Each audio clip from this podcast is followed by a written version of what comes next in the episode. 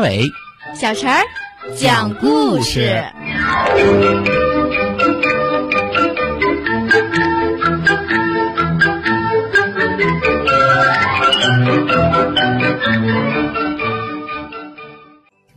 请听故事：馅饼里包了一片天。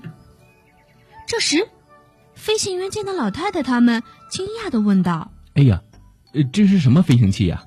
老头解释说：“哎，这不是什么飞行器，这是苹果馅饼。哦，不不不是南瓜馅饼。”飞行员更纳闷了：“嗯，南瓜馅饼？”飞机开始坠落，他开始求救了。哎哎，我我能上去吗？啊，当然可以。你上来增加重量，说不定馅饼啊就会降落呢。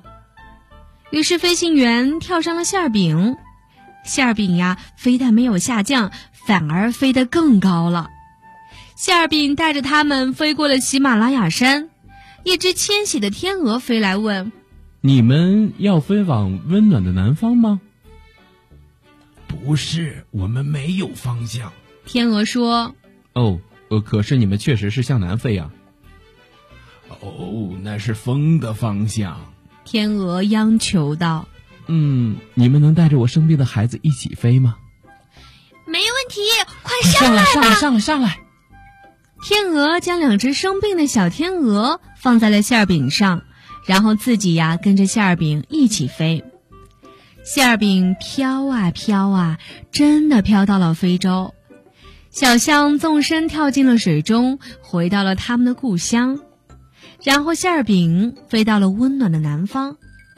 这时，小天鹅的病也好了，它跟着天鹅妈妈安家去了。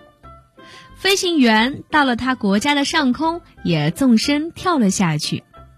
最后，他们终于明白馅儿饼要飞向哪里了。原来，馅儿饼呀要飞回天上去，因为他们的家就在那儿，爸爸妈妈也在那儿。最后，他们看到天上有一个窟窿，窟窿里正下着篮球大小的冰雹。天上馅饼里钻了出来，补上了那个窟窿。可惜的是，有几小块天钻进了小鸟肚子里，天也没有完全被补上，偶尔还会下冰雹。馅饼里没有了天，急剧的往下降，越来越快。他们想。哦天哪！这回死定了呀！死定了！可突然，他们被什么东西拖了起来。睁眼一看，正是他们救的小天鹅。天鹅驮着老头老太太拜访了那头小象，小象送给了他们一大堆的礼物。最后，天鹅驮着他们来到了一座小岛上，岛上什么都有。老头老太太便在这里居住了下来，山羊产奶，鸭子下蛋，小猫和它们作伴，老头和老太太生活的非常快乐。